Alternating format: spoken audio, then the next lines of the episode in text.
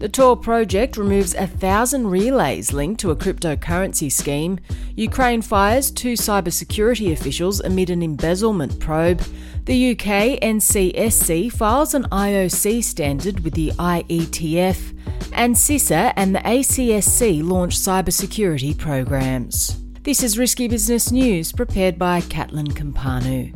Today is November 22nd, and this podcast episode is brought to you by Yubico, the inventor of the YubiKey, a security key that provides the gold standard for phishing resistant multi factor authentication. Find them at yubico.com. The Tor project has removed around 1,000 relay servers from its network, citing their involvement with a for profit cryptocurrency scheme. The scheme allegedly promised cryptocurrency tokens for users who set up and ran Tor relays. Tor admins say they've removed participating servers to protect the integrity and reputation of their network. The removal was subject to a community vote that passed last week. The Tor project didn't provide details about the cryptocurrency scheme, but it was most likely referring to the ATOR cryptocurrency project that launched at the end of September. The Ukrainian government has fired two cybersecurity officials amid an investigation into alleged embezzlement. Yuri Shkol and Viktor Zhora were accused of participating in a scheme to buy software at inflated prices. The two served as the head and deputy of the State Service of Special Communications and Information Protection of Ukraine. Four other suspects are also under investigation. The group is accused of embezzling $1.7 million. US Senator Ron Wyden has asked the Justice Department to release information about its secret Hemisphere phone surveillance program. The program allows US law enforcement agencies to request searches of US phone records without a warrant. The searches are run against an AT&T database going as far back as 1987. AT&T is allegedly being paid to provide access to the database and run the Hemisphere platform. The program isn't classified, but the DOJ has marked it as law enforcement sensitive. Senator Wyden is now asking the DOJ to remove the classification and release details about Hemisphere to the public. CISA has launched a pilot program that will provide what the agency describes as cutting edge cybersecurity shared services to selected US critical sector organisations. The pilot program launched in October with its first phase, with participants from the healthcare, water, and K 12 education sectors. CISA Executive Assistant Director for Cybersecurity, Eric Goldstein, says the agency plans to enrol up to 100 organisations by the end of the year. The Australian Government is setting up a voluntary cyber health check program for small and medium businesses. The program will allow SMBs to take a free security assessment and access training materials to upskill their employees. Those with a higher risk of being targeted by hackers will be able to request a more sophisticated third party security assessment. The Australian Government is putting 7.2 million Australian dollars into the new program. The UK's Cybersecurity Agency has filed a document with the Internet Engineering Task Force aiming to standardise IOC formats. Also known as indicators of compromise, IOCs are used by cybersecurity tools and professionals to detect malicious activity and can take the form of domain names, IP addresses, and hashes. The NCSC says the new document introduces a common format for sharing and using IOCs to improve interoperability between different vendors. The agency says it's been working on the IOC standard for the past three years. The IETF has assigned RFC 9424 for the proposed standard, which is now entering a public comment period before voting.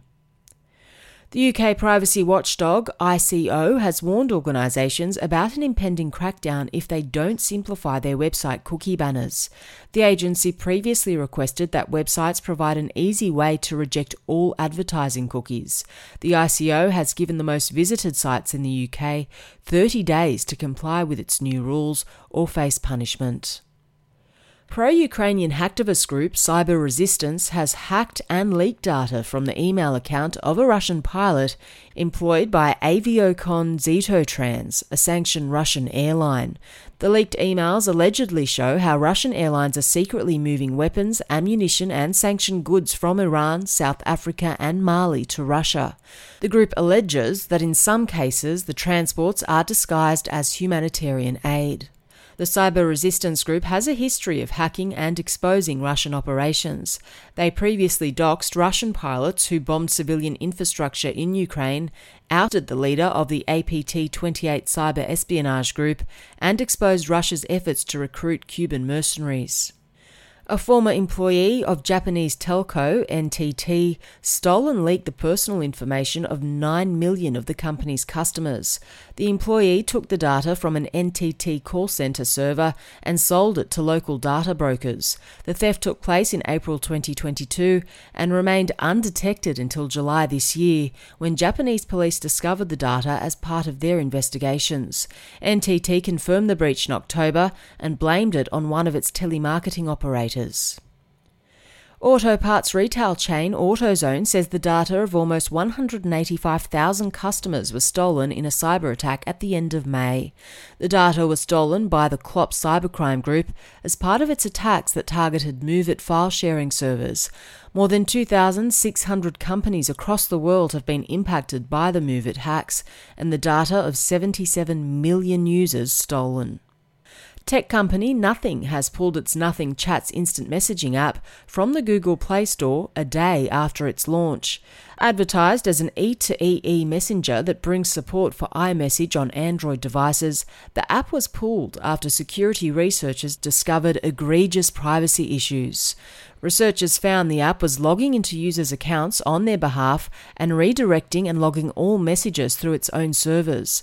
They also found the app was using HTTP for many of its most sensitive requests.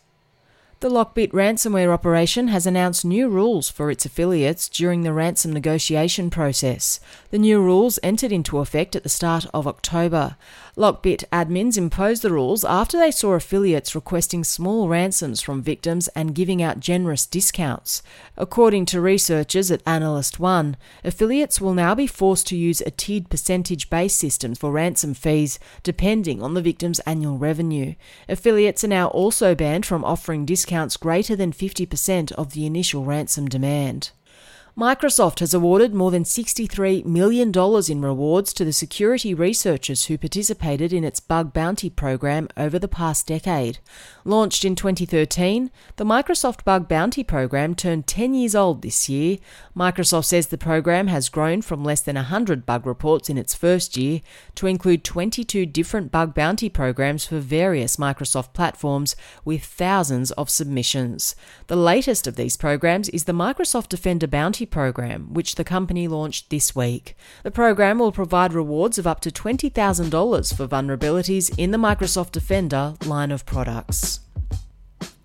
That's all for this podcast edition. Today's show was brought to you by our sponsor, Yubico. Find them at yubico.com.